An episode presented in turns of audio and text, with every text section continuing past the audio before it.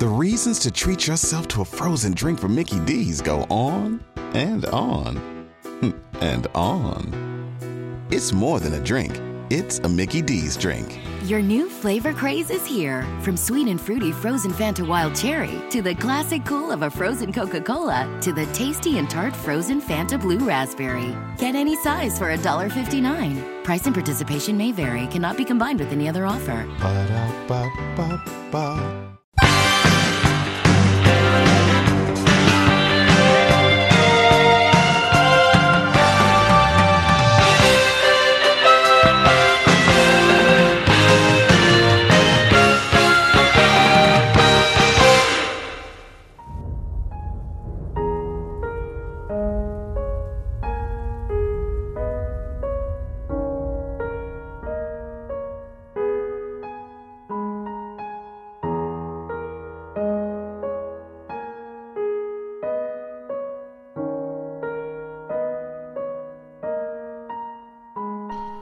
Everyone, Michael J here, and welcome to the first installment of the History of Rabbit in Red Radio.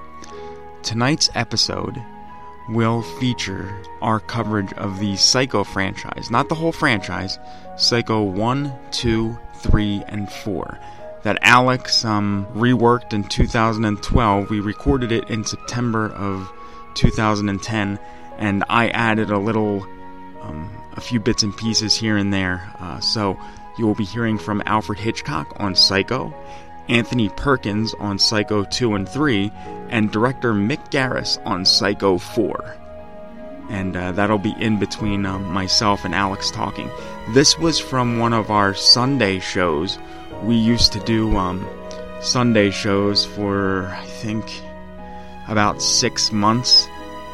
Um, I, in 2010. I don't think it went over to 2011. I believe it was just 2010. So uh, sit back, relax, and enjoy the history of Rabbit in Red.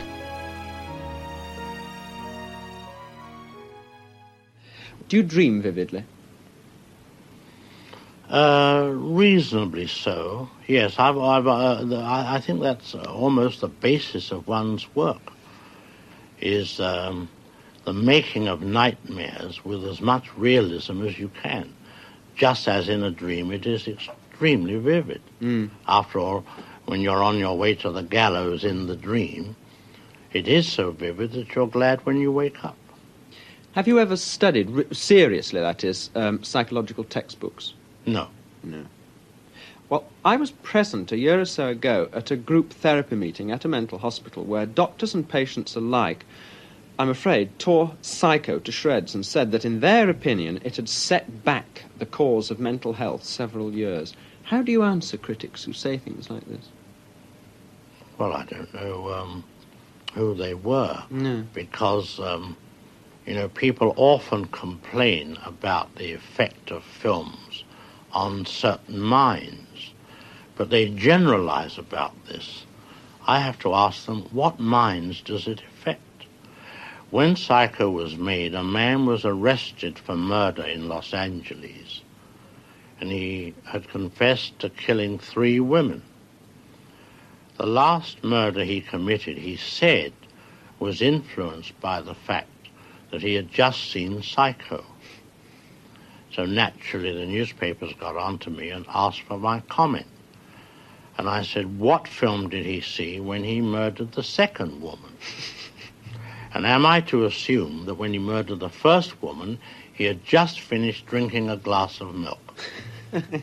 Very good answer. So uh, when they say it set it back, but what minds were set back? yes, yes, I, I see the point. You see, people always generalize, and of course it's the sick mind that is affected by these things. The, the man that is already sick, long before it sees it, you mean? Well, you know, people, to me, when they complain, say, about Psycho, they lack the sense of humor that I had to have when I made it. Yes.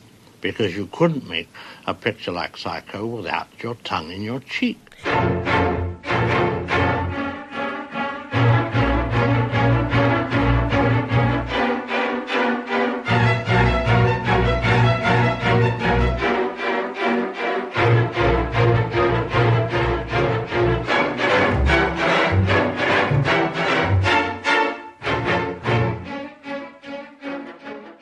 Welcome to the in depth look at the Psycho movies. This segment is Psycho 1960. This was recorded on September 12th, 2010, on the 18th anniversary of the death of Anthony Perkins. Your radio hosts are myself, Alex Edwards, and Michael J. And as I said, the spotlight tonight is on the Psycho franchise starring Anthony Perkins. And I'm joined tonight by Mike. Hi, Mike. Hello, Alex. How are you uh, this fine evening? Pretty good. I'm pretty excited about tonight's show, and I just want to thank you for joining me tonight. We are going to delve into the Psycho franchise. I'll give a start off with my personal experience. Psycho is my favorite horror franchise, and that's not said very often. We all hear Friday the 13th. Mike's, I think, is Halloween. Texas Chainsaw, some people are into that. A lot of people say Nightmare on Elm Street. Nobody says Hellraiser. And nobody says Leprechaun.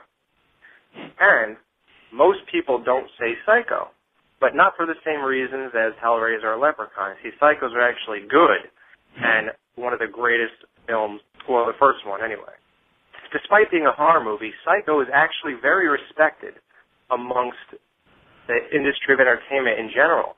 For example, the American Film Institute voted The Line, A Boy's Best Friend is His Mother, as the 56th greatest movie quote. They said Psycho is the 14th greatest movie of all time. Every out of every movie, they said Norman Bates is the second greatest villain in the last hundred years, which is basically every villain. Right. And it ranked number one out of the 100 Thrills film series. So Psycho is not just my cup of tea. It looks like the general public also realizes how amazing that movie was. And to celebrate the 50th anniversary, they are also releasing Psycho, the original, on Blu-ray. And me and Mike will be the first people online. I believe it's October 19th. I will get you that exact date. Believe you are me, correct. It will air. Okay. You are correct. October 19th, Tuesday. Yes. So just in time for Halloween, you'll have Psycho on Blu-ray, which I will not watch any other version until that comes out. There is a lot of things about this movie to be told there's a lot of behind the scenes information. For example, as we know, this movie was filmed in black and white. It was mm-hmm. filmed in black and white for a couple of reasons, though. In 1960, Alfred Hitchcock thought it would be too gory, and so in, in color. So of course they wanted to make it black and white. But the other reason, and probably the main reason, is because he wanted to film it for under a million dollars. And as we all learned with the movie Clerks, obviously it does make a huge difference, I guess. If you film it in black and white or in color, saves a lot of money, and it is the make or break of a lot of the films. This movie was in black and white. It was actually Alfred Hitchcock's last black and white movie he was to ever make. What do you think the black and white gave, and do you think it took anything away from this movie? I don't think it took anything away. I do think it gave it um, a sense of atmosphere I I really think if you made the movie in color, it definitely would have taken away from it. I don't think it would have been as chilling. It just it feels like a film noir type type of movie. Like you know, it just feels like like a classic film. You know, you watch it and it just it feels it just it sets the tone that it's a very creepy movie, especially like when she's driving to the hotel in the rain and it's just like the way that it's shot. It wouldn't look as good in color. It wouldn't feel as good if it were in color. I believe that because Alfred Hitchcock did so much TV and film in black and white, I think we needed him to be seasoned mm-hmm. in the black and white whole thing with lighting and and the way shots work and the the way you dress when it's in black and white and the way you do everything. Everything's different. Right. A lot of people don't know that everything's different in black and white. He was more seasoned, and he just knew how to do horror in black and white, and that's very important. We went on the money aspect. The film actually only took eight hundred thousand to make, and it earned more than forty million dollars. And as these new DVDs come out, Blu-ray, it's going to make even more. The movie was voted seventh most scariest movies of all time by Entertainment Weekly. So that still holds up. I think that poll was done pretty recently. Right. So that's pretty important. The music of Psycho. Mike, would you compare the music of Psycho to the music of Halloween in terms of it made the movie and it's as iconic and recognizable? Oh, most definitely. I mean, if you did not, if you didn't have that music, you you, you wouldn't have a movie. It defines the movie. It it kind It of does. makes it what it is. You know, sometimes I um I know you guys are all gonna think I'm a creeper, but I'll drive around listening to this music in my car. when I do, I feel like I'm looking through the eyes of Norman Bates. I feel like I'm him sometimes because the, the music pulls me in so much that you actually see through his eyes and you you understand his logic. And as crazy as he is, Mhm. you actually feel a comfort being in that lost, crazy state of mind. It's, I mean, maybe normal people don't, but I, I do, and I get a little more into things I'm, that I'm passionate about, so I'll do things like that.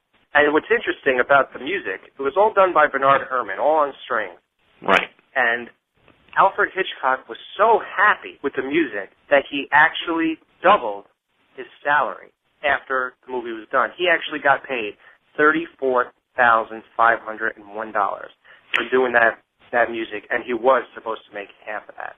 But that's how happy Hitchcock was with the music. And, Um, and that was a lot of money back then. well, Norman Bates, Anthony Perkins, made forty thousand dollars for that whole role. This guy got thirty-four. Now, just so you know, isn't it kind of strange that Anthony Perkins was paid the same sum of money that Marion Crane stole? Yeah, that is uh that is definitely ironic. And the, soundtrack for the movie also is ranked number four from American Film Institute. So th- this movie just gets high marks all over the place. It's Yes. uh, it's unbelievable. You would believe something like that because there's so much was put into this that the shower scene alone has over 90 splices in it, Right. and it took a full week to shoot that shower scene. Um, she was she was hired to work for three weeks on Psycho. Guess Right. where one of those weeks were spent? was in the shower. Yeah. Yeah. And she had a body double. Oh yeah, I some point. believe that, and and I'm sure that they, you know, they took every precaution, you know, not to show nudity in the way that they shot it. And I also heard that for for the knife stab, they used a watermelon off camera. Somebody stabbed a watermelon. Yeah, that's the sound. That's right. Yeah. So basically, I just want to fill everybody in. There's so much to, to, to this movie. Um, if you've seen any documentaries, you'd all see it was the first film, American film, ever to show a toilet bowl in a movie. In 1960, that never happened. Now, there's a lot of reasons why that happened, though. And it was the first toilet bowl flushing as well. And it, you know, goes hand in hand. That was because this movie has a lot of morals in it. There's actually so much to this movie. There's so much subtext that it would almost like make your head spin. Just a couple examples, okay? What what isn't told to us directly, but is like demonstrated through images and subtext and in other characters is that everyone is living schizoid realities. Like each of the main characters have their own psychological narrative and their identities shift just as Norman Bates did. For example, Marion Crane, she goes and she plays a humble secretary.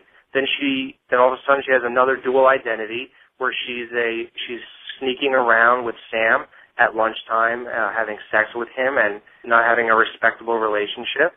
And then she's also a thief and an embezzler and a sneak. You know, she plays different I- identities. It's weird because everybody in the in the film kind of does that. Right. So, excuse me real quick though. So, do you Yeah. think that that's why she ended up getting killed? Do you think that this was really um the beginning of like the morality play in horror films where, you know, she got killed because she was an embezzler and kind of um and a, an adulteress and and things like that? think of it like this: like how ir- ironic it is that in the shower scene, right before she gets killed, notice that through that shower curtain, all we see is the silhouette of the killer. Right. Basically, we don't know who it is, Mike. It could have been any, we don't know really, and we didn't really know at the moment. If you you know, we don't know because unfortunately we're all told the whole thing before we even watch the movie at our ages. In reality, to Marion, that could have been her own mother for disapproval. It could, you know, it could have been like all these things. It could have been Norman's mother. It could have been Sam Loomis's mother. It could have been the guy who she was stealing the money from. It could have, you know, all these people that she be- betrayed in some way or another. Maybe Right. Sam's mysterious ex-wife that he talked about in the beginning of the movie Mhm. and she's going to be killed as she's washing herself and cleansing herself of the sins. Because when you feel, like for example, when girls get raped, they feel a lot of comfort by taking a shower. They feel Right. like they're washing themselves, you know, of what just happened. Mhm. It's all these people to deliver, you know, ret- retribution. We're not really certain who's attacking her, and it, and it's it's it's a really great crafted concoction of fear, I think. Yeah, and and the funny thing is, for that shower scene, you know, when she's getting stabbed and you see the silhouette of the mother, that was not Anthony Perkins. That was a double because he was actually in a play, and he was not there for that shot. Well, actually, there's a lot of rumors about that. I'm glad you talked about it. Because, um, contrary to popular belief, a lot of people think it was because of the scheduling conflict and he was doing a, a musical uh, d- called uh, Greenwillow, I think. But it was actually a deliberate decision of Alfred Hitchcock because Hitchcock was worried that since Norman was playing a dual role, that the audiences would suspect him. So they wanted it because they thought they, that they would recognize his silhouette with him with a broad shoulders and this and that, and that, that really worried them. Right. So they actually purposely were never going to have Anthony Perkins be the one who stabs that girl. Ah, that makes sense. Yeah. Definitely makes So sense. it's crazy. You know how um Alfred Hitchcock didn't want nobody to enter the movie theater before the movie even started. He said if you're not in your seat when the movie starts, and he he he made it really strict that nobody could enter the movie theater until the movie started. Right. And the reason why is because he wanted to build a whole story so you get totally gripped in the character. And then when she gets killed in the first, I guess, 40 minutes or so, you're completely shocked. Right. So what he actually did to even further the whole mystery, because you weren't even supposed to know that it was Norman. So what he did was, so that nobody really knew who wasn't a part of the movie and maybe walked by while they were filming it, they actually had a chair that, uh, you know, one of those canvas chairs that all the actors sit in, Right. and on the back of it, on the back it said Mrs. Bates, Ah. so that nobody knew that there wasn't a separate person, a separate character, and you thought that Mrs. Bates really was the killer. Right. So many things went into this movie. So how do you feel, uh, Mike, like when you first saw this movie and you saw the main character of the movie get killed, and of course we all, in our minds, we switch over to Norman afterwards, of course. Did, did it do what it was supposed to do? You were supposed to wonder, is, is the cop going to find her? Is he going to trail her down? You were supposed to wonder, is, is she going to go to Sam? Is she going to meet up with him? Are they going to live this life? Are they going to do this now? All of a sudden, bam, you don't even Right. exist no more. Goodbye. Instead of just random kids getting knocked off like in all these newer movies and we have no real ties and their life was pretty meaningless, Right. you give meaning to somebody's life and it was going somewhere Yeah. and all of a sudden it all just comes to an abrupt end. You're like, whoa, what the hell? hmm Is that how you felt? Well, see, my initial thought, and remember, um, I saw this for the first time when I was very young, probably, uh, uh, I would say eight or nine, probably the first time I saw it. And I remember when that happened, I instinctually, I felt, you know, where are they going from here? You know, because you kill off the, the, the, the main character, the heroine of the film, and it's like, where are you going to go? Where are you going to take this? You know, and obviously, you know, what they did, the search for the, um, for the missing girl, which I guess you knew was going to happen because she, as you said, embezzled uh, forty thousand dollars. yeah, she had people looking for her. Right. Bad bad choice to kill. Bad uh, choice of Norman. but of Mhm. course he didn't know, so we No. can't say that. The, the turning point of the film where she gets killed, Norman cleans her up. We still believe his mother did it. Because he said, Mother, blood, blood. hmm Comes down. He looks shocked when he sees her in the bathtub or wherever, uh, laying halfway out. Cleans her up and dumps her body off. Now, Norman's still doing something wrong. He's covering up for his mother in our Right. eyes at this point. However, we begin to feel, we begin to take his side of things when that car gets pushed into that swamp and it stops going down and some of that car is still sticking up. Yeah. And and we're all like, oh God, go down, go down, go down. hmm And then you say to yourself, wait a minute, wait, wait, why do we want to, you know? Why are we cheering for an accessory to murder at that point? Right. You know. And Alfred Hitchcock is so smart that the way to make us join Norman's side is to not have the car go down, and then all of a sudden even we want him to get away with it. right. Bam. Now Norman is our guy. And Right. that's how you invest yourself. He knew how to invest us in the characters. And that was very, very well done. Very Mhm. good choice. Now let's talk about Norman's relationship with his mother. Well, here's one obvious clarification of the relationship.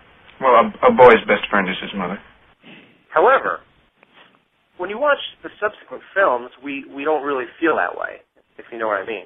Oh, definitely So not. that- You know. Yeah. That's strange. But we won't talk about that yet. Yeah. Very interesting how the whole explanation at the end. See, I want to wrap this up because we. I'm, I was trying to get a half hour for each movie. Right. Okay, well, I just want to say one of the great lines. I did make a note of this. One of my favorite lines was when Norman says, "The fire will go out. It'll be cold and, and damp like a grave." Her room if he abandons her, and you can never get out. People scratch and claw because they're in their own traps and only at the air, only at each other, and for all their efforts, they never budge an inch. And you know, that was one of the greatest lines I think of horror movies. Very well written. I felt that way a lot of times in my own life. Hmm. It was definitely a great line. Very powerful. Yeah, the writing of this movie is just as powerful as the cinematography, the music, and the whole thing. hmm Definitely. So how did you feel about the explanation at the very end when the, uh, I guess, psychologist talk to Norman, he comes back in and he explains everything? Well, you know, at that point, you just, you know, everything is kind of handed to the viewer. You know, it makes you feel like for the for the last um hour and 44 minutes, I believe it is, that that you know you were on this this wild ride inside the man the mind of a deeply uh, disturbed individual, and who at the end, when we leave him, and he's in the cell, at that point he's totally insane. He's totally lost it. Do you, do you begin to feel sympathy for Norman at that point? And now do you feel like he really didn't kill anybody? He's just crazy. And do you begin to sympathize with the insanity plea? In that sense, yes, because look, he really was out of his mind. He really did believe that he was a different person. He really he believed he was his mother. Right. That's the bottom line. So you got to feel sorry for that. You really do. And just in case anybody doesn't know, the technical condition Norman Bates has is dissociative identity disorder. It's sad when a mother has to speak the words that condemn her own son, but I couldn't allow them to believe that I would commit murder. They'll put him away now, as I should have years ago. He was always bad, and in the end, he intended to tell them I killed those girls and that man, as if I could do anything except just sit and stare, like one of his stuffed birds. Well, they know I can't even move a finger, and I won't. I'll just sit here and be quiet, just in case they do suspect me. They're probably watching me. Well, let them. Let them see what kind of a person I am. I'm not even going to swat that fly. I hope they are watching. They'll see. They'll see and they'll know and they'll say, why, she wouldn't even harm a fly.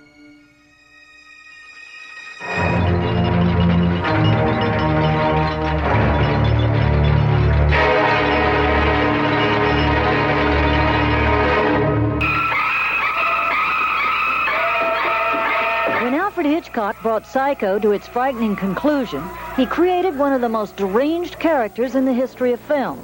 But the producers of Psycho 2 may have outdone even the old master himself. At least some people are likely to think that much crazier than the character of Norman Bates was the decision to bring him back in a sequel. Anthony Perkins, not surprisingly, doesn't agree. If you undertake to, to sequelize a movie, I think you're, uh, you're taking a risk, but I think all of show business is a risk. And if you really love the movie that you are uh, extending, then if you really love it, I think you have a much greater chance of, of achieving something good than people who say, well, I guess it's time for one more mutiny on the bounty. Let's crank one out. I'm not saying that's what's going to happen, but uh, I think uh, love is one of the most important ingredients in, in sequelizing. Did you yourself have any say in keeping this a non-exploitive film?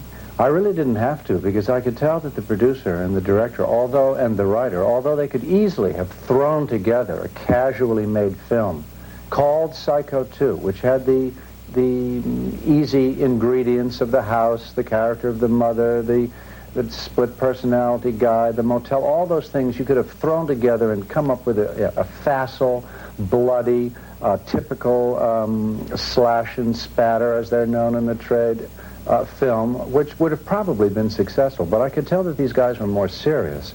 They were, uh, many of them had worked and known Hitchcock, and they were, uh, they wanted to make a dignified film that would honor the original. You always seem to play these strange characters, and yet you're not particularly strange yourself. Has typecasting been a problem for you? Well, the thing about typecasting is it, it never really touches you, the person. It touches your career. It touches producers and directors who think about you and maybe even audiences. But you know who you are. So you are the one person who isn't really affected by typecasting. I am not my career, especially now that I have another career as a father and a husband. Those are um, just as important to me, maybe even more important to me than a career on the screen. Do you think that you have concentrated on the quality of your family life, your home life, to the detriment of your career? If I have, I don't care. Uh, yeah, I might have cared if I'd been 20. It might have been a real fight. Gee, I got to go to Japan and make this picture for six months, and I can't take the kids, and maybe we'll leave them with a nurse, or all those those questions which uh, can never have a satisfying answer. But when you're 40 and you realize the relative importance of things versus people, you, uh, if you're lucky, you have the awareness sometimes to dedicate your life to people. Welcome to the in depth look at the Psycho movies. This segment is Psycho 2. This was recorded on September 12th, 2010, on the 18th anniversary of the death of Anthony Perkins. Your radio hosts are myself, Alex Edwards, and Michael J. But Norman Bates comes home in Psycho 2. Norman Bates, after part one, he was locked up in a mental institution. Uh, I don't think it was Smith's Grove, but uh, it was a mental institution. He was locked up for 22 years under a doctor's care, and after 22 years, they felt he was well enough to return to society. That is the opening of Psycho 2.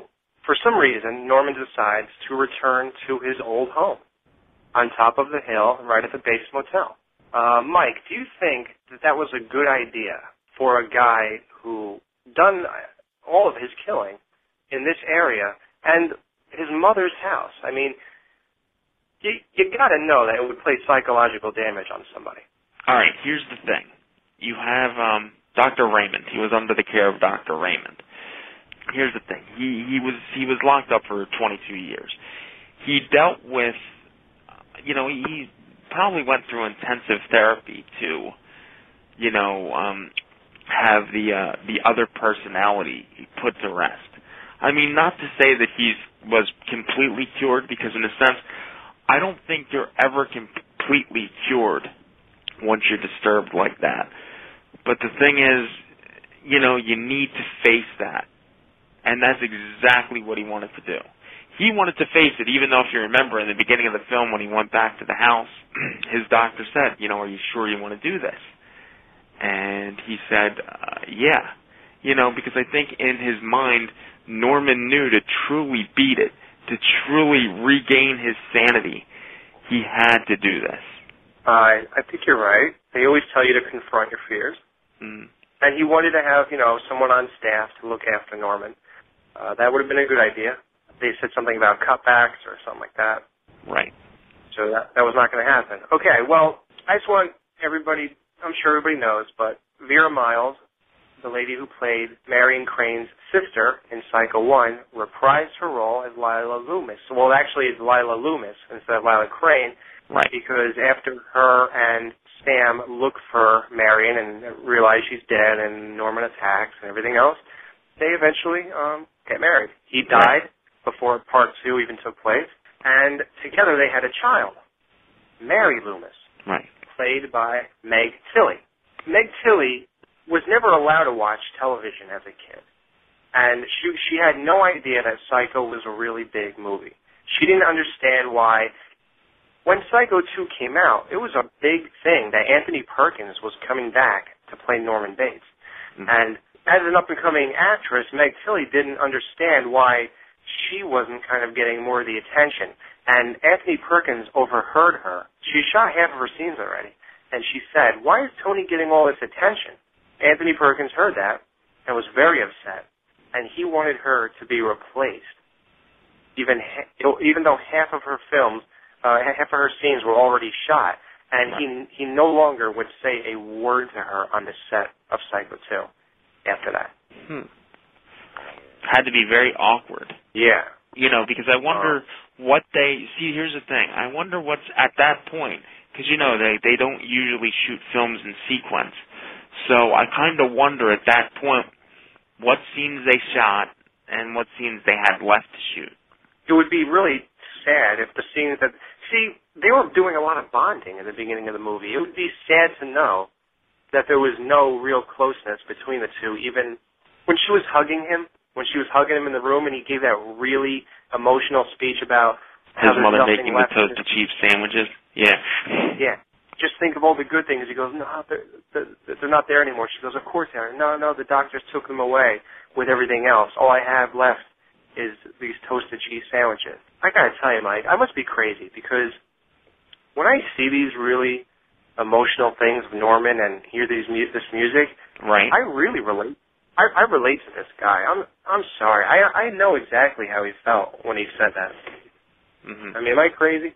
Well, you know. No, I mean, I mean, dude, people relate to films in in different ways. I mean, there obviously is is a part of you that you know feels that they can understand what Norman feels, what what Norman was going through at that time for you know whatever reason. Yeah. It's it's, it's Um, normal. I mean that that's that's you know it makes you feel something. That means you know that's the sign of a good writer, a good director.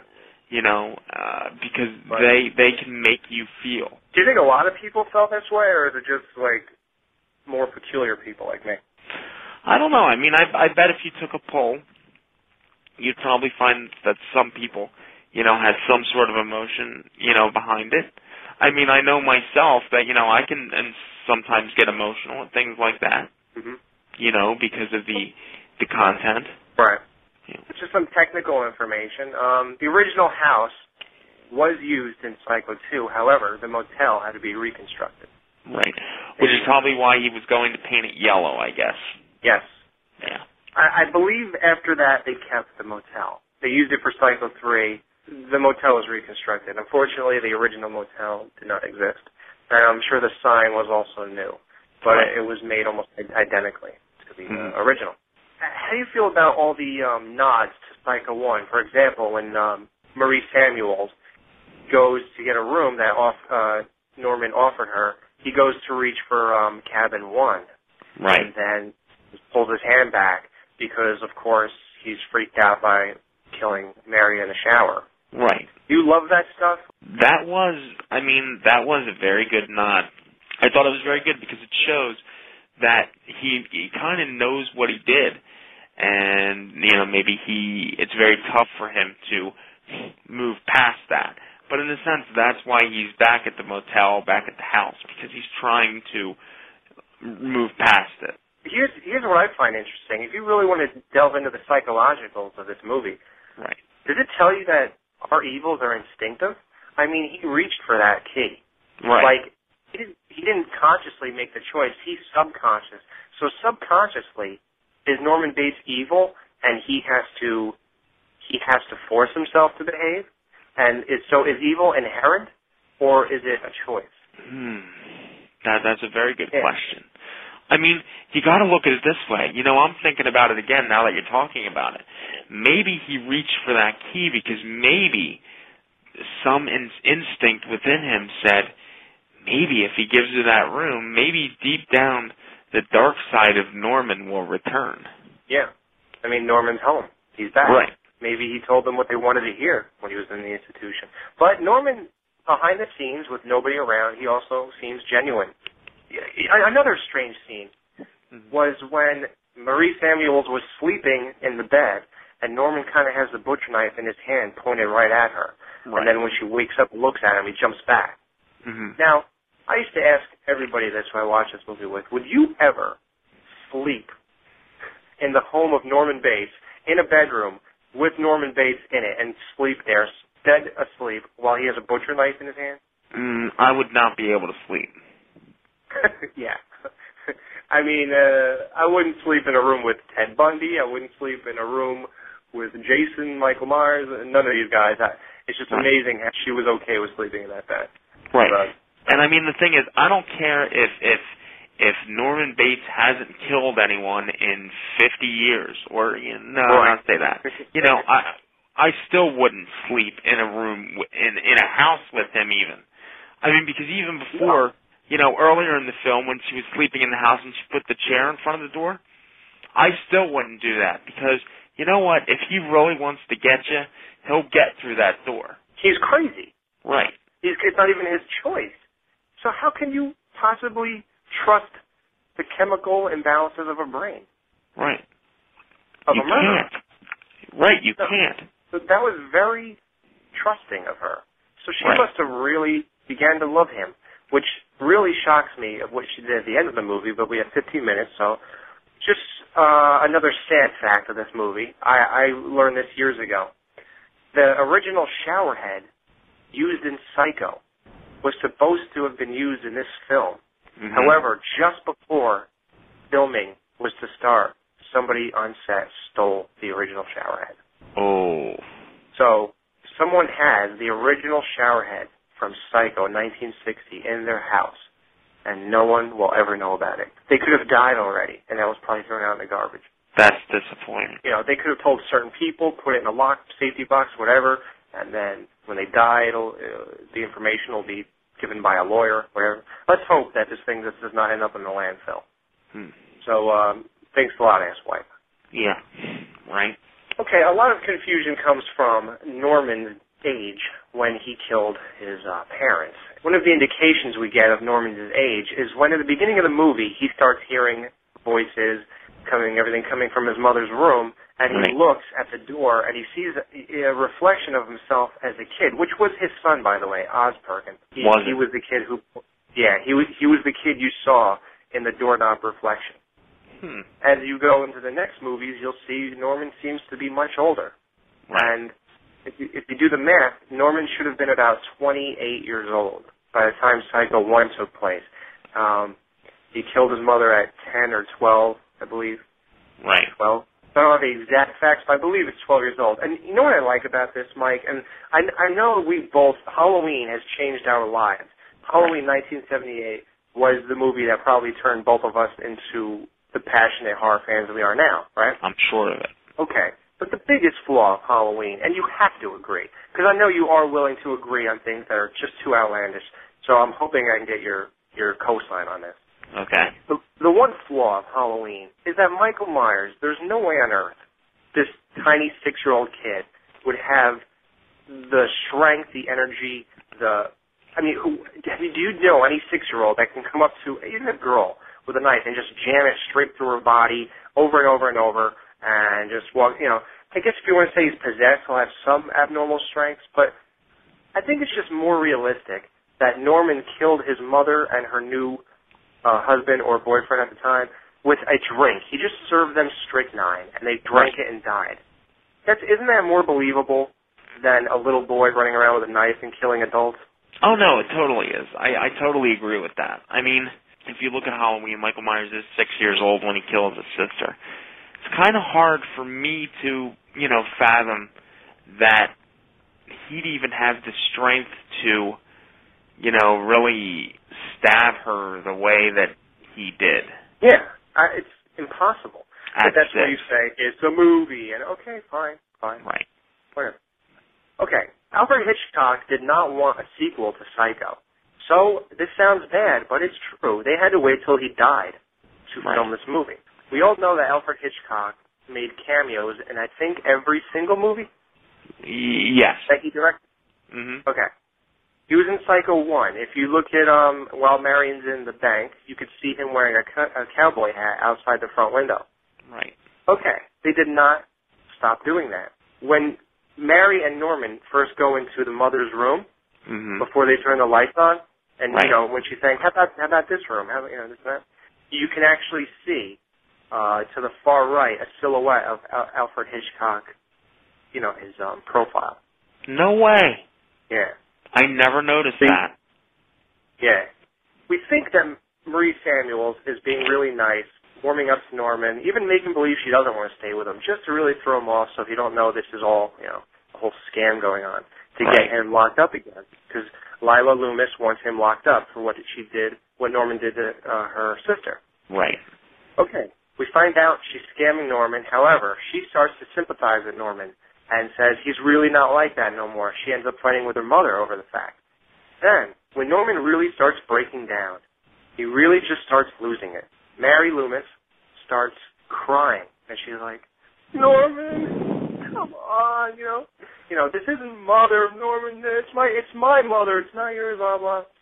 And Norman actually starts believing that his mother is back, or somebody who's telling him, "I'm your real mother." Right.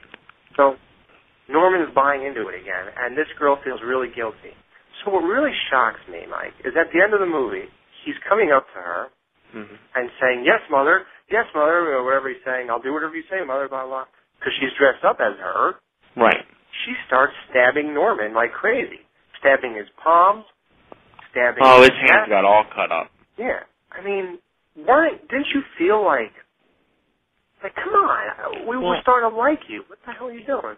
Yeah, but you know what happened? She she she was like fall she was falling in love with him, yes, but she eventually got to the point where she just set off that trigger in his brain. That's why when I said he wasn't completely, you know, he's not completely cured because he still has in the back of his mind that inclination to, you know, believe that his mother is still alive, even though the doctor showed him her corpse.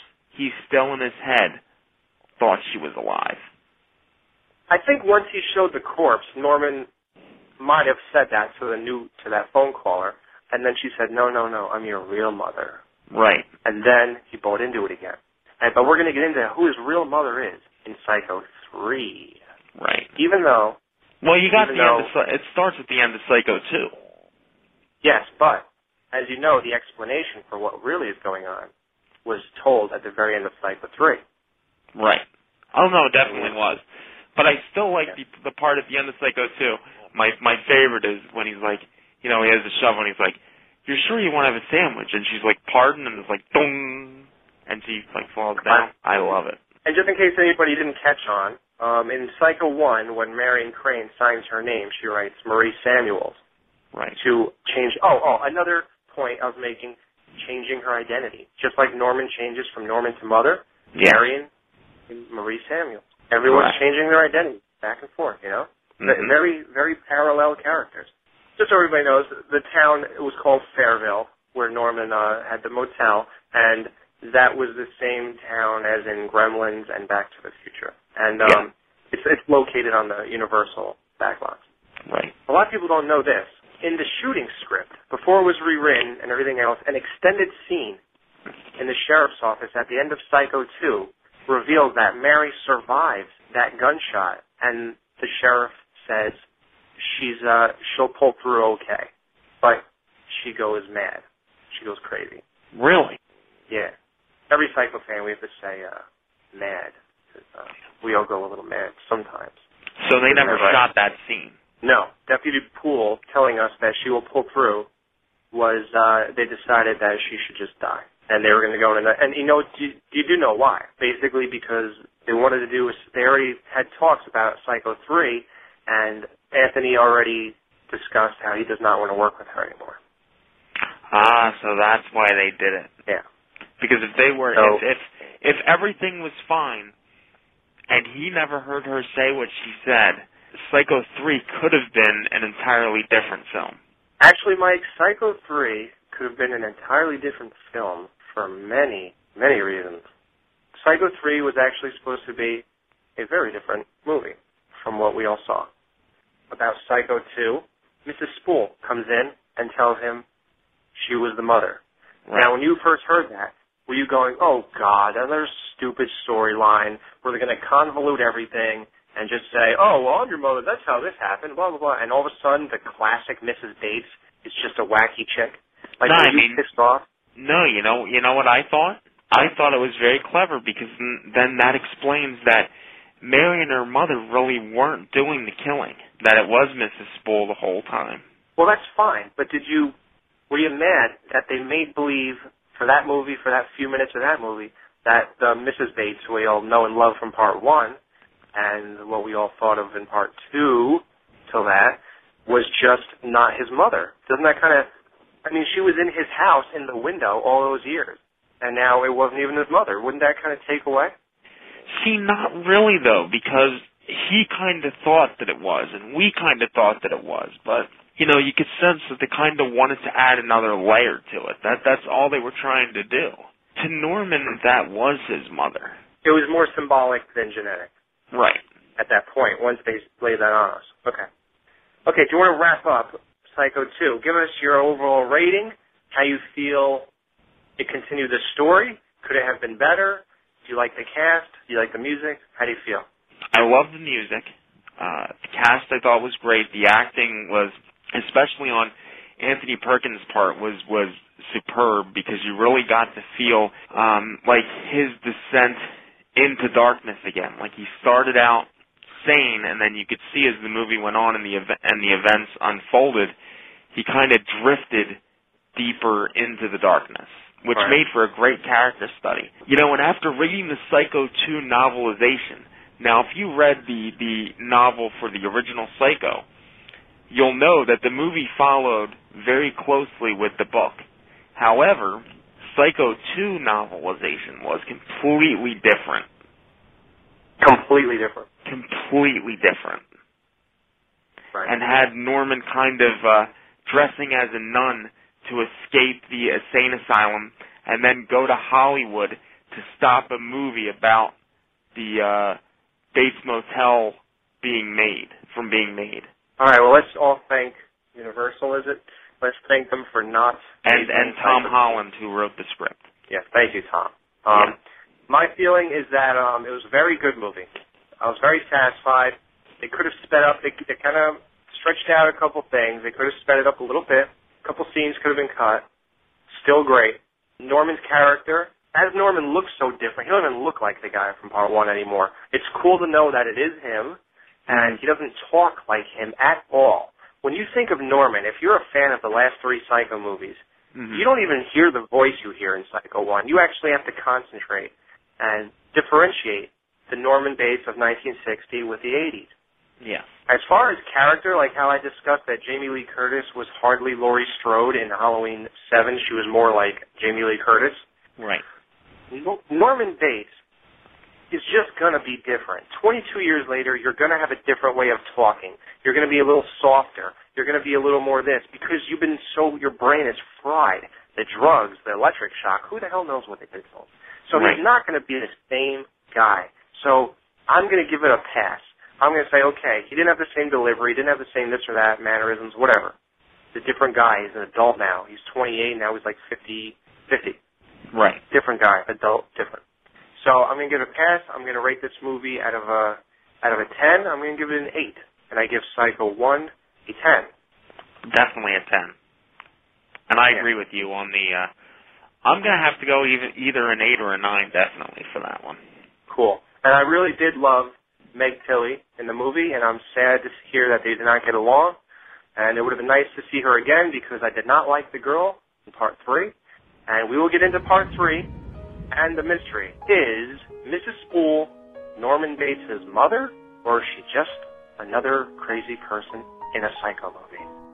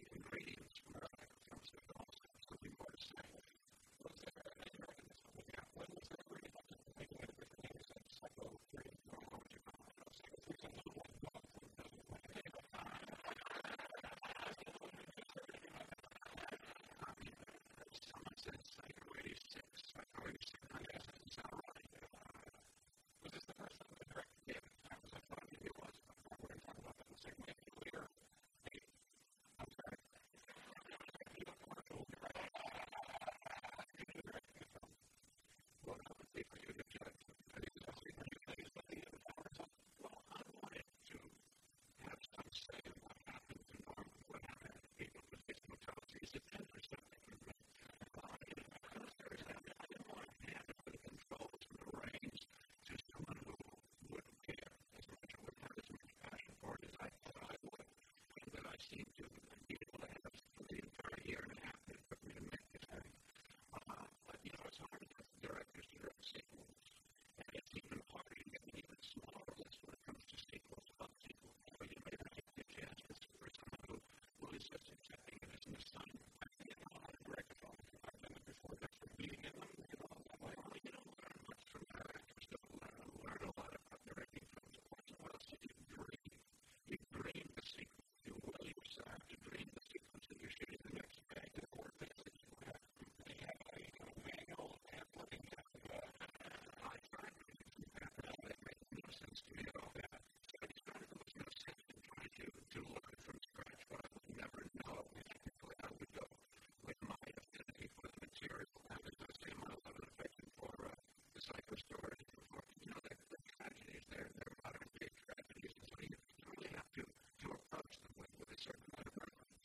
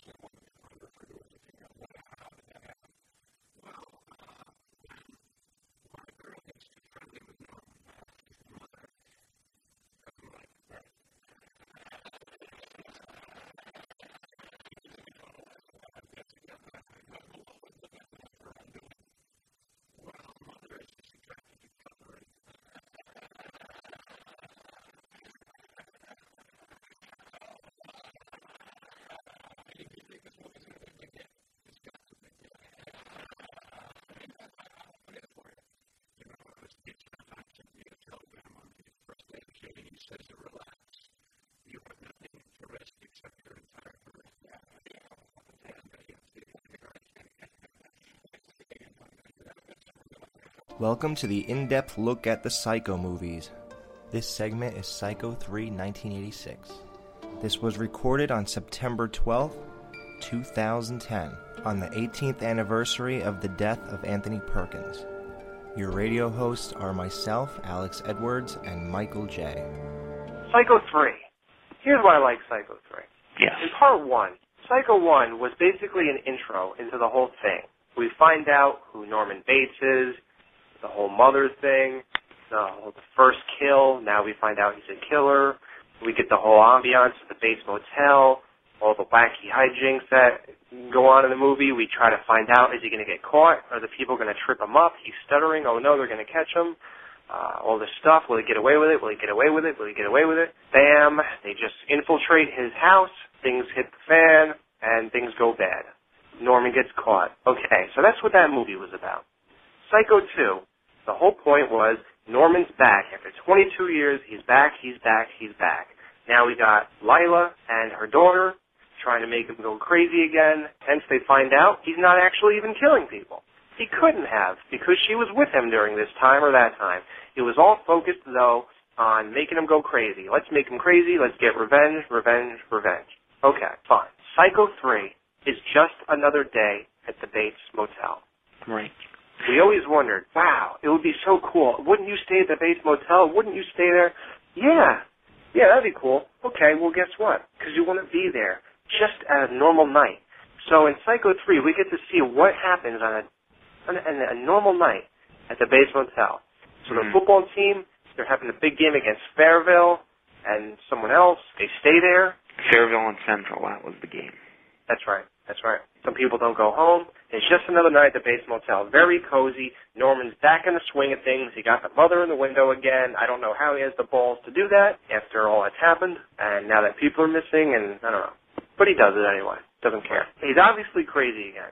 And at this point, he's doing the he's doing the killing again. He's mother has taken over because now that he has mother physically in the chair in the window, now Norman is completely back to what he was in Psycho 1.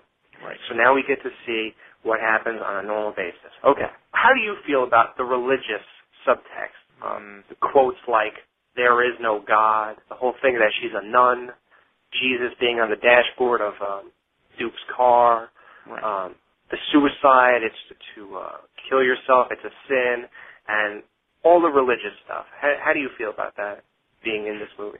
Well, I mean, it just says that Maureen, that she, in a way, was just like Norman. Uh, she didn't know, not that she was crazy, but she didn't know where she fit in life. And she really didn't have anything in life. It's funny uh, to say that. Another dual identity, isn't it? in a sense, yes. She's a, a nun, and Mhm. she also craves the um, touch of uh, flesh. Right. And she she wants to kill herself. She she devotes her life to God, and then she also, at the same time, goes to take God's greatest gift from you away. Right. This is Anthony Perkins' directorial debut. Norman Bates himself directed Psycho 3. I think he did a really good job. Uh, in an interview, Anthony Perkins, uh, just before his death, admitted he was not up to the task of directing the movie because he felt he didn't have the technical knowledge and it, his knowledge was just too limited. How do you feel he did, even though he had his own doubts and it was his debut? A lot of directors, Mike, their first film is terrible. Right. Uh, I don't think it was a terrible film. I think he, uh, I think he handled it quite well. I mean, it still has, um, you know, it has the atmosphere of uh, the first film. I can't really say the second because the second was a different movie. Like I said, it was kind of like he started out, you know, sane and then kind of um, drifted uh, back into darkness. And it's like the third one were put into, you know, right in the darkness, and then it goes to, you know, him trying to get redemption or, or something like that. Funny you said that. You're very. I love having you as a co-host tonight. You bring up a lot of interesting points, and one of them is this. You said that Psycho 3 is a lot like Psycho 1. Well, guess what, Mike? When Anthony Perkins was told he was going to um, be in control of the movie, he suggested that the movie be shot in black and white as an homage to the original Psycho. But Universal opposed it, and they were right to do so. I think they did the right decision. It was nice that uh, Anthony wanted to make it, you know, wherever. I don't think it would have worked. Uh, yeah, I kind of agree with that. I don't, I don't, yeah, I definitely don't think it would have worked. You know, it was definitely a nice thought. It just, it, it, it does, it definitely has the same feel to it. I think. Yeah, I love the I love the feel to it. The music was great. One of my favorite scenes ever is the scene. I hope everybody remembers it. Who's a fan of the movie? During the uh, the kids hanging out with the football thing, hanging out in the motel, you see a uh, a black and white TV going, and it, there's like these people in the water, like heavy heavy you know currents. I don't know, the boats are going crazy, and then they pan over to Norman sitting in the windowsill. Remember that? Yep, I know that shot. That's a beautiful shot. That is. On a nice, cool summer night. Just, you know, eh, during my crazier times in life, I, when I'm single and I'm not so occupied, my mind goes to other places. And, and one of them is being sort of in my own world and crazy and misunderstood.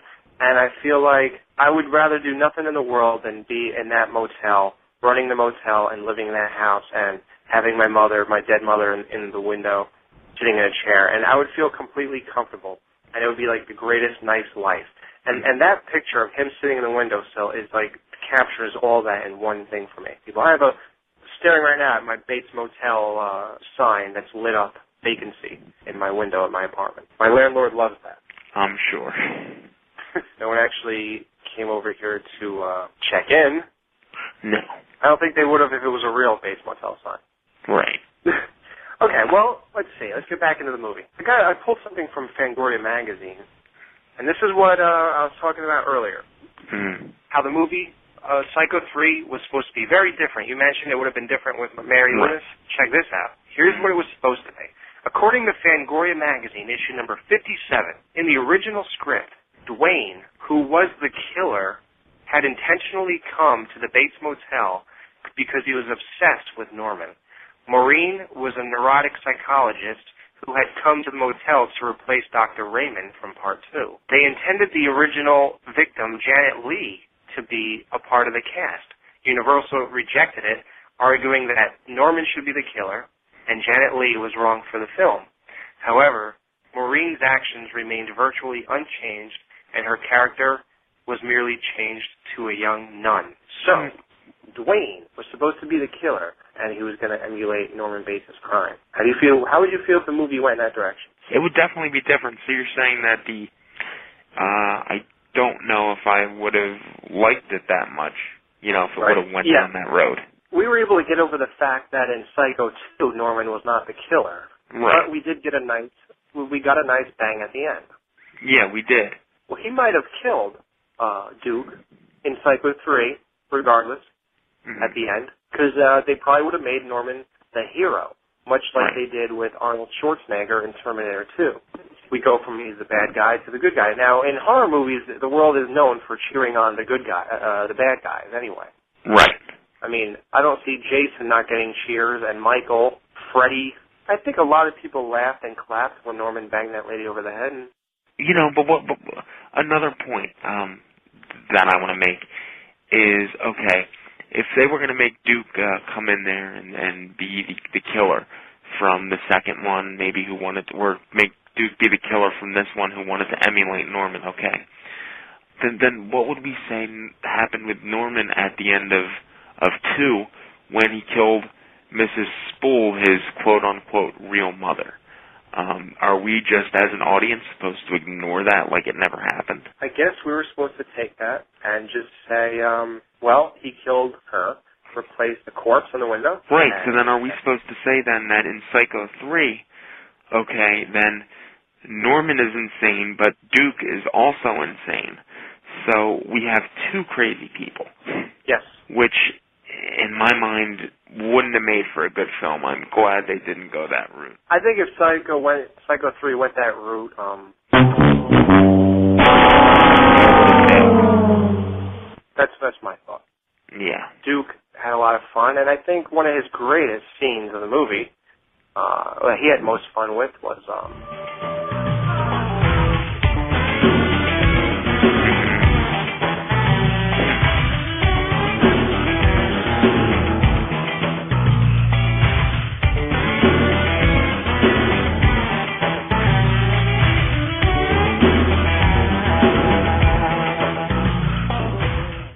sure you sure remember this that whole scene. When, Oh yeah, um, totally. Um, now was there not was there not like behind the scenes thing where Anthony Perkins did want him completely nude in that scene, and Yes.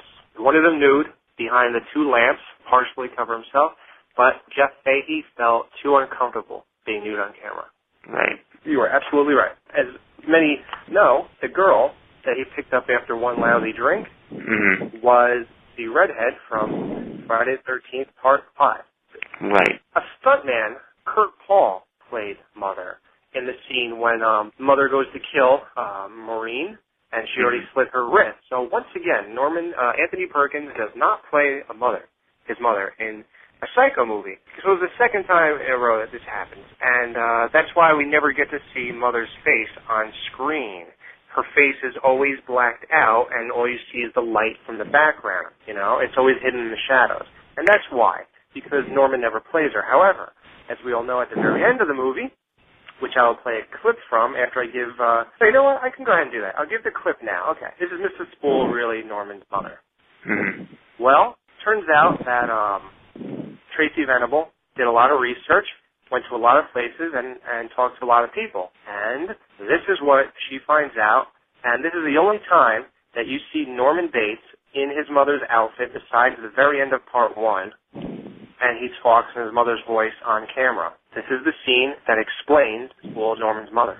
What set you off again, Norman? Mrs. Spool? You killed her, didn't you? What did she do? Come to you tell you that she was your mother? She, she was crazy, Norman, but she wasn't your mother. Neither are you!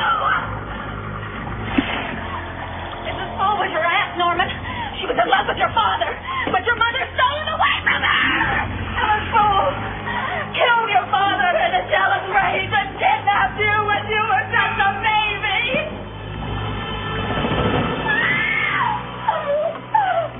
She killed your father, because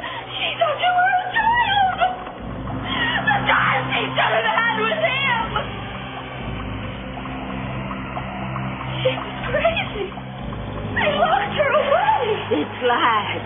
It's all lies. Norman, she's a lying whore. Norman, where are you? She's a slut. In the next movie, in the prequel, we find out that Norman's father died of bee sting. Unless Mrs. Spool threw a beehive at his head, Hmm. Or like I said one other time, he was the camper in uh, Sleepaway Camp 1 who had the beehive dropped in the toilet while he was taking a dump. Right. There's no continuity. There's a big continuity error there. Right. Uh, by the way, when sh if that was the case and she dumped a beehive while he was taking a crap, um, we do have a, a, a cut from that. Actually, This shit box is gross. Hmm? yeah, he was actually that was him. Yeah. I, I think that must have been what happened. There, there- there's a little hole in that in that whole thing. So anyway, Universal felt the film needed a better ending with more of a twist.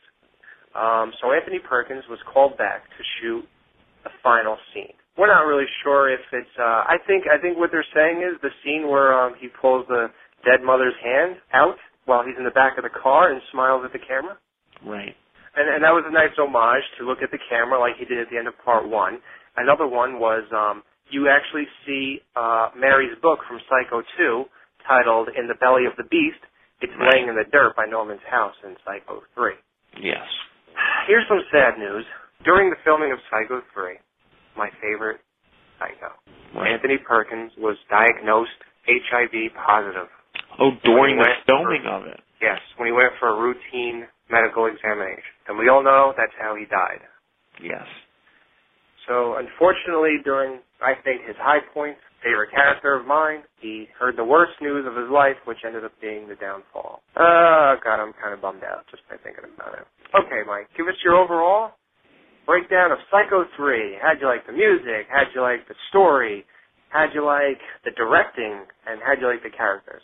Well, the characters again here are an A plus, and unlike you, I also liked. Uh, I, I mean, I liked uh, Diana uh, Scarwid um, in the role of uh, Maureen Coyle. I thought Tracy Venable was also a very good character. Uh, Duke is probably uh, my favorite uh, supporting character, but I think, and you may disagree, but I think this was probably the best performance that um, Anthony Perkins uh, put in as um, Norman. I the music was what's that? I don't disagree. It was just a very different performance. If you notice, he was very nervous Right. in this one. He stuttered almost every line. Right. But see, I Um, think that that was I think that that was part of the character trying to just deal with with you know what was going on. I mean, he was in madness again, and like in the first one, he didn't want to get caught. He wanted to hide that other self, the other personality from the rest of the world. And the reason he stuttered was because he wanted he wanted to try to keep himself in check, I guess, and he got nervous around people. It's much Right. like the first one. His performance in three kind of mirrors the first one a lot. Right. Oh, I, I don't, I don't disagree. And I'm not even saying um I, I didn't like it. I think the reason the guy is nervous in part three, Mhm. what's going on? He killed Miss Spool. He's wondering if anyone will find out, I'm sure, at some point. He went to stab Maureen in the shower and kill her because Mother thought she was a pig or a slut, whatever you want to call it. Right. So he ends up saving her. Now, you know what's really interesting about that scene? At what point did Mother leave and Norman come in and save Maureen? I wonder. think it was when he opened up that curtain and saw that she had already like tried to kill herself and she had slit her wrists and she was bleeding. I think at that point, um, scared little boy that was inside of Norman kind of came out and kind of, you know, um, held back the the the darker mother personality. Yes. It, it must have been an interesting mind trip hmm that uh, Norman took at that point. Yes. What I want to say about it? Great movie. Great rewatchability. Um, really got me into the franchise, like really locked me in. Um, I know you're probably thinking I'm crazy because I put it above Psycho 1. Now, I'm not saying it's a better movie or anything like that. I know. Hey, listen, I like I like Cabin Boy with Chris Elliott. I think it's one of the best movies in the world. It's horrible. It's it's a comedy, but it's probably known as one of the dumbest things ever created. But I like it. You know, I don't care if Stanley Kubrick directed it or John Carpenter or whatever.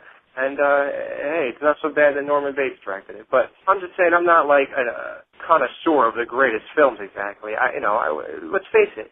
Anybody who likes horror doesn't exactly have the best taste. Is Friday the 13th Part three or five or seven really good movies, or do we just like them because Jason's in them and they're horror and, and we're already a part of it? We're already invested in it. They're not Right. really good movies. They're not actually good. And Halloween four is okay. Five is horrible. Mhm. Six is okay, but you like it more because you know sentimental reasons. Probably. Technically, it's yeah. Technically, it's not a good movie. It's not up for any Oscar nominations, right? Nothing. Right. But we like it, and that's all that that really matters. Okay. Mhm. So I'm just gonna say that. So people, if you think I'm crazy for liking it above one, just really think about it a little more.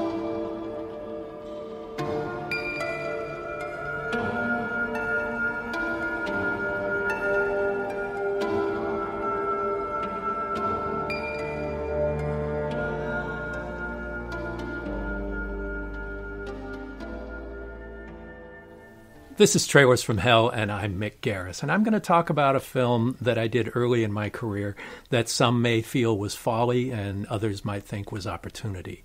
Um, Alfred Hitchcock's Psycho, of course, is one of the great films of all time. Uh, in 1990, uh, Universal gave me the opportunity to direct Psycho 4. Anthony Perkins, the star, had directed Psycho 3, was, which was not well received uh, and was not successful at the box office. He wanted to direct Psycho 4, but the studio wanted me instead. So it was an interesting time with the director of Critters 2 directing Tony Perkins in Psycho 4, the beginning. Probably a lot of people would have turned down the opportunity to direct Psycho 4 and feel that they're stepping into the shoes of the master. I thought a lot of the onus of that had been taken away by the fact that there had been two sequels in between, and there'd been 30 years in between Psycho and Psycho 4 the beginning. It also was written by Joe Stefano, who wrote the screenplay for the original Psycho. The executive producer was Hitchcock's first AD, Hilton Green, on the original Psycho. We used a lot of the original sets. Tony Perkins was back to play Norman Bates. And there was a lot of verisimilitude uh, and a lot of respect for the original movie, which is one of the greats. I also chose to use a very high element of color and to make it visually very much not like the original Psycho. Try and give it almost a Technicolor feel in opposition to the black and white that Hitchcock had used. But I didn't know why no one had used one of the greatest scores ever in the two preceding sequels, the unbelievable Bernard Herrmann score for Psycho, which he described as black and white music because there was no horns or percussion, just strings. So we actually reorchestrated that music. I met Henry Thomas for the first time when he was 18 years old and uh, living in Texas. I went to see him about playing a young Norman Bates in this. And he was amazing. Uh, you know, it was my first opportunity to meet him. He had played Elliott in E.T. earlier and was quite a revelation, and we've worked several times since. The real revelation was Olivia Hussey as Mother. beautiful and sexy and terrific. Perkins had a lot of issues to deal with. He was the first movie star I'd ever worked with. It was challenging for me. This guy knew the character better than anybody, but we would have discussions on how it would be approached. Uh, Norman had become kind of a campy character in Psycho 2 and 3, and I wanted to make sure we retained the drama of it and keep the seriousness of it. And so I think Perkins did an amazing job in this, and uh, I'm really proud of this movie that could have been very embarrassing. Welcome to the in depth look at the Psycho movies. This segment is Psycho 4 1990. This was recorded on September 12, 2010, on the 18th anniversary of the death of Anthony Perkins. Your radio hosts are myself, Alex Edwards, and Michael J. And now we will wrap it up with Psycho 4, the beginning. Straight to Showtime. Straight to DVD, or tape, I should say. Never hit theaters, and this movie was supposed to explain everything. Okay, I know I'm coming off already with my tone as if I don't like it. It's not true. Thought it was okay. Thought it was pretty good. Of course, Mike, nobody likes plot holes. Right. What do you want me to do? Just major, major holes in this movie. The dress worn by Norman in Psycho 3 was worn by his mother in this prequel. Okay. I, I thought that was pretty interesting when I found that out. Really, I didn't know that that she did that. Yep. Okay, this was the first film to be filmed at Universal Studios in Florida. Mm-hmm. So they had to get another house. So they rebuilt the Psycho house, and the motel, of course, was new. This movie had several different endings that were shot for it. It would keep the ending a secret. I don't really know why. I don't see what was so great about the ending, but okay. This is the only one of the Psycho sequels to use Bernard Herrmann's theme of you know the original. And it was also written by the the same gentleman who wrote the uh, screenplay for the original. That's right. And that's Joseph why Stefano. kind of, yeah. And, and it makes you a little bit more upset that there's Right. no- doesn't it? You're wondering if you if he probably would say if someone's going to mangle my work, it might as well be me. Well, hey, why mangle it? Why don't you just pay attention? Um, okay, well, no, number one, the interior of the uh, the mother's bedroom is different from the set in all of the other films. If you remember, Norma locks Norman in a closet and says, "Here, you're a girl," because Mm-hmm. when they're rolling around when they're rolling around on the floor like every mother and son do. When the kid and oh the kid crawls into bed in his underwear wet, wet underwear like normal kids he gets a hard on. Now hey she's kind of cute. If i was rolling around on the floor with her i just might too. Uh, especially if i was a little kid and i never i don't even know what sex is and i'm rolling around with a chick sometimes your mind gets confused. I've had my friends tell me that they had freaky dreams where they were having sex with their mothers, and then when they realized what they were doing, they jumped off. Now that's a whole cycle. You know, th- there's reasons for those dreams. That means something. Right. Attachment with things or this and that. So it's not the craziest thing for a son to have odd feelings for his mother. Sometimes they get a little confused. But anyway, the internal of the mother's room is different. Now there's a closet, and there was no closet there in any of the other movies. Mm-hmm. Um, the whole thing was dismantled shortly after the film. It's all gone. So don't anybody go to Universal Studios in Florida to see the Psycho uh, house and motel. It's all gone. Right. Well, Mike, what do you want to say about this? Um, you know, I'm just wondering the the time span between Psycho 3 and Psycho 4 because obviously in Psycho 3 he was locked up again at the end of it, and I'm wondering how long he was incarcerated for this time before they let him out. four years, Mike. Well, no, I know that. I know in movie time Oh, oh, oh. four years. I mean, movie time span. Yeah. Yes. I really have no idea. If you go by what he looks like, uh, he doesn't look too much older. Right. See, it probably was about four or five years after uh, Psycho 3.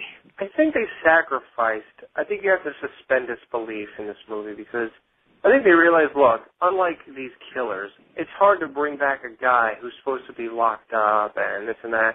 So let's just just say, hey, he's out, whatever. Don't worry about it. You know what I mean? I, I don't. I don't think there is. It's it's hard to answer this because I, I don't think there is a, a legitimate answer for you. I think Norman was in.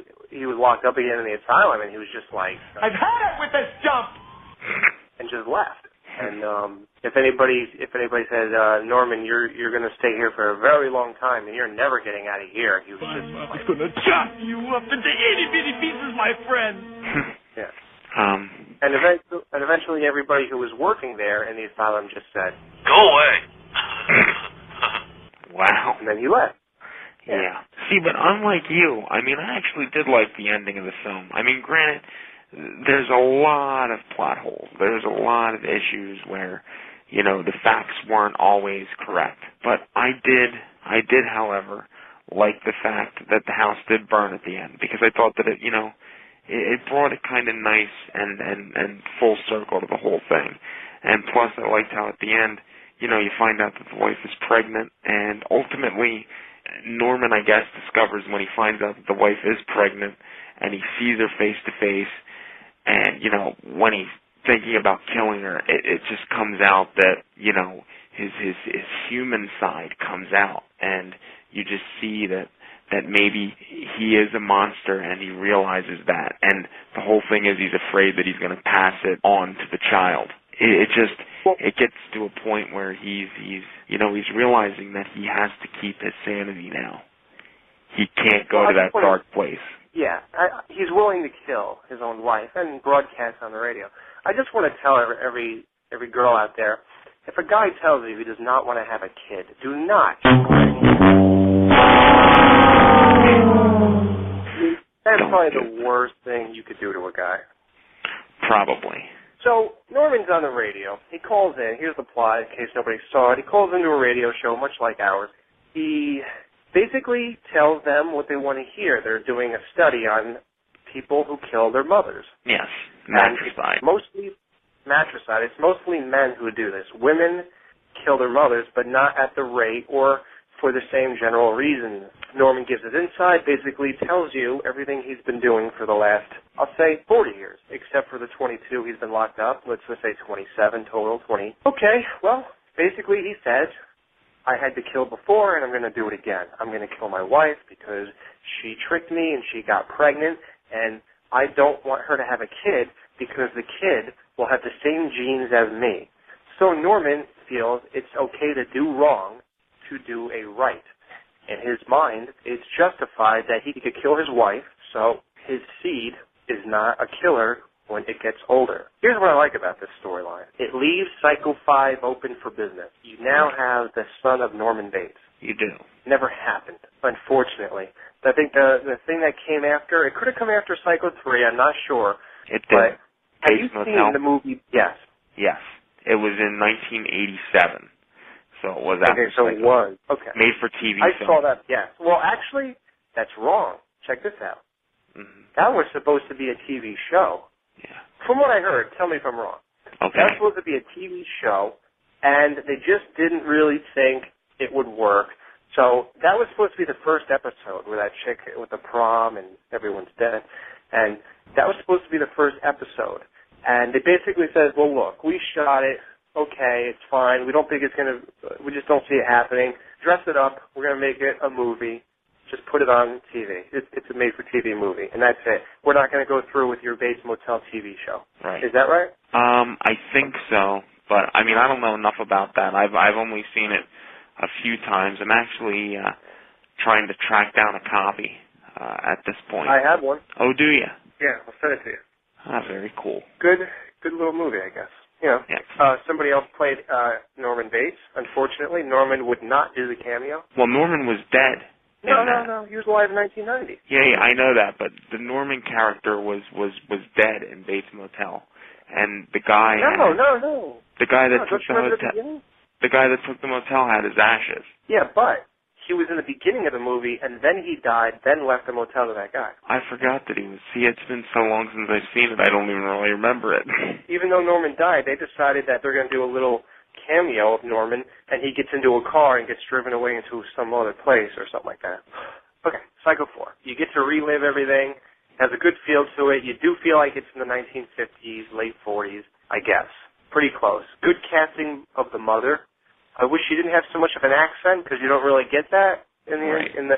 Oh, by the way, if, um, in case anybody doesn't know, that the same person played Mother's voice in all three Psycho movies. Mhm. Yeah, came back to do in part two and three. I thought And uh, the lady, yeah, and the lady who played Norman's mom, of course, did it for that one as her own voice.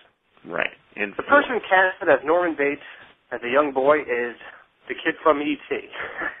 Thomas. Yeah, when he- uh, Henry Thomas when he's the uh, teenager. Henry Thomas. Yes. Yep. He was Elliott. Um, yeah, it was okay job. He did good. Nothing wrong with it. The ending is he um does the better. He's he's the better man, and he does not kill his uh his wife. Right. And at the end of the movie, you hear a baby crying. Well, he burns the hotel down and the house too. Well, Yeah, not the burns hotel, house. not the motel, but the house, because you know that that's that's basically, I think, to symbolize. You know, that's the only way that he can really kill the ghosts and uh, his mother forever. Well, the ghosts were in in the house Right. as he was running, you know, in his mind, of course. And they were even talking to him. Uh, some of the things said. Fuck you, asshole. that's what one of the that's what one of the guys who he killed said to him. Right. Uh, the girl who wanted to have sex with him in the prequel, he saw Yeah. her too, and she said Damn, you look good. that was her. So she she still wanted to have sex with Norman. Right. And one of the other guys that Norman killed. uh, God damn you. Yeah. Um, but I think I think that's all the quotes we got from Psycho Four. One one person. You're gonna love my nuts. Wow. Yeah, yeah. But uh, so no one's gonna love anything. You're dead. Yeah. So that's about it. That covers it. I'm sorry if you thought the fourth movie our coverage on that was a little weak. I admittedly I've watched it the least of all the other Psychos. I guess that would be my least favorite. Right. I have nothing against it. Just not my not something I want to watch much uh, very often. And uh, Anthony Perkins did die um, two years after uh, Psycho 4. He died in 1992, I believe. He actually died on September 11th, or was it September 10th? Was it? Yeah, it was one of those. And here's some interesting trivia for all you Twin Towers enthusiasts like myself. His widow was in one of the airplanes that crashed into the Twin Towers. No way. Really? And yeah, what makes it even more strange is that he died, I think, exactly the same day, nine or ten years earlier. Let me just check that. I'm sorry, I should have had this uh, readily available for me for this uh, spotlight. Here we go. Norman Bates, Anthony Perkins died September 12, 1992, at age 60. September 12th. So that is actually today. It is? It is today Oh is God. September 12th. So uh, we lost um, Anthony Perkins um, Today. 18 years ago today. Amazing. What a coincidence. We, you know, when I said I want to do a show for this, I swear I had no idea. And oddly, yesterday, his wife died. hmm She was in she was in flight 11. Wow. Amazing. Wow. Talk about everything being meant to be. How creepy is that, huh? Very weird, isn't it? I think I'm going to do something special about that. I'm going to start doing something for his death. I'm going to watch a Psycho movie every September 12th. You should. And uh, to, celebrate his life, if anybody wants to do anything, his birthdays are April 4th, April 4th. 32. Mm. So this is um this was an honor, Mike, because I, I I'm amazed that we're doing this on September 12th, the day he died, and it Yes. it even makes it more special, more memorable. Just like our Friday 13th interviews on Friday 13th, it's just it's that much more important. Anthony, thank you very much. You really made an impression. You changed horror. People don't even know. They think Halloween's the only thing. Hey, Halloween was 18 years after your Psycho. Right. And Michael Myers ran around with a butcher knife just like you do. Thank you for everything. You are you are Norman Bates. You always will be.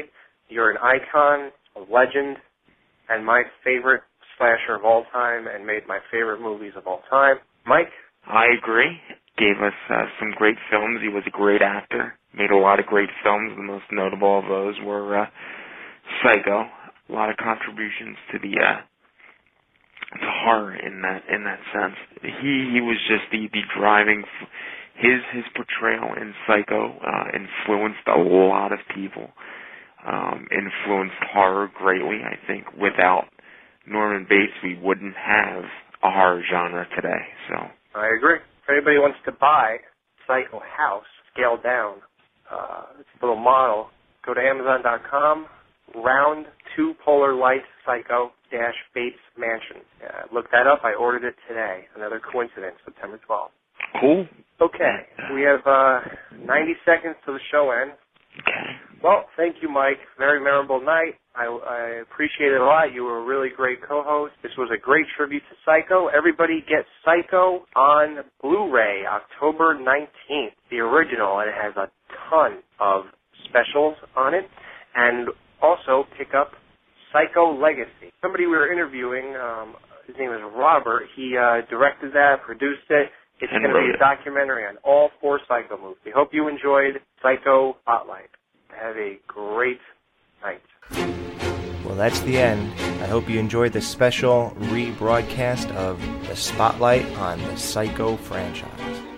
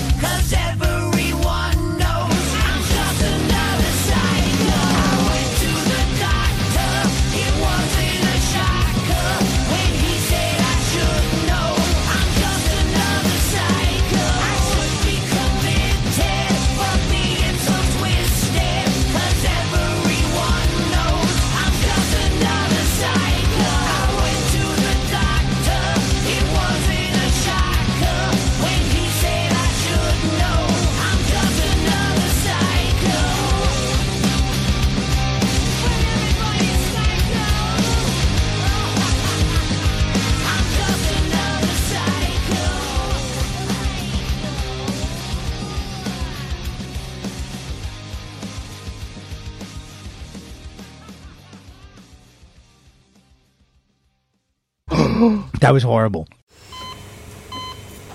Hear that? That's the sound of a patient whose health data is protected from a cyber attack. And that, that's the sound of a financial system that's digitally secured from bad actors. Right now, there's an invisible war being fought on a digital battlefield that impacts what we do every day. That's why at Peraton, we do the can't be done to help protect the vital systems we rely on. Because if we don't, the alternative is unimaginable. Peraton,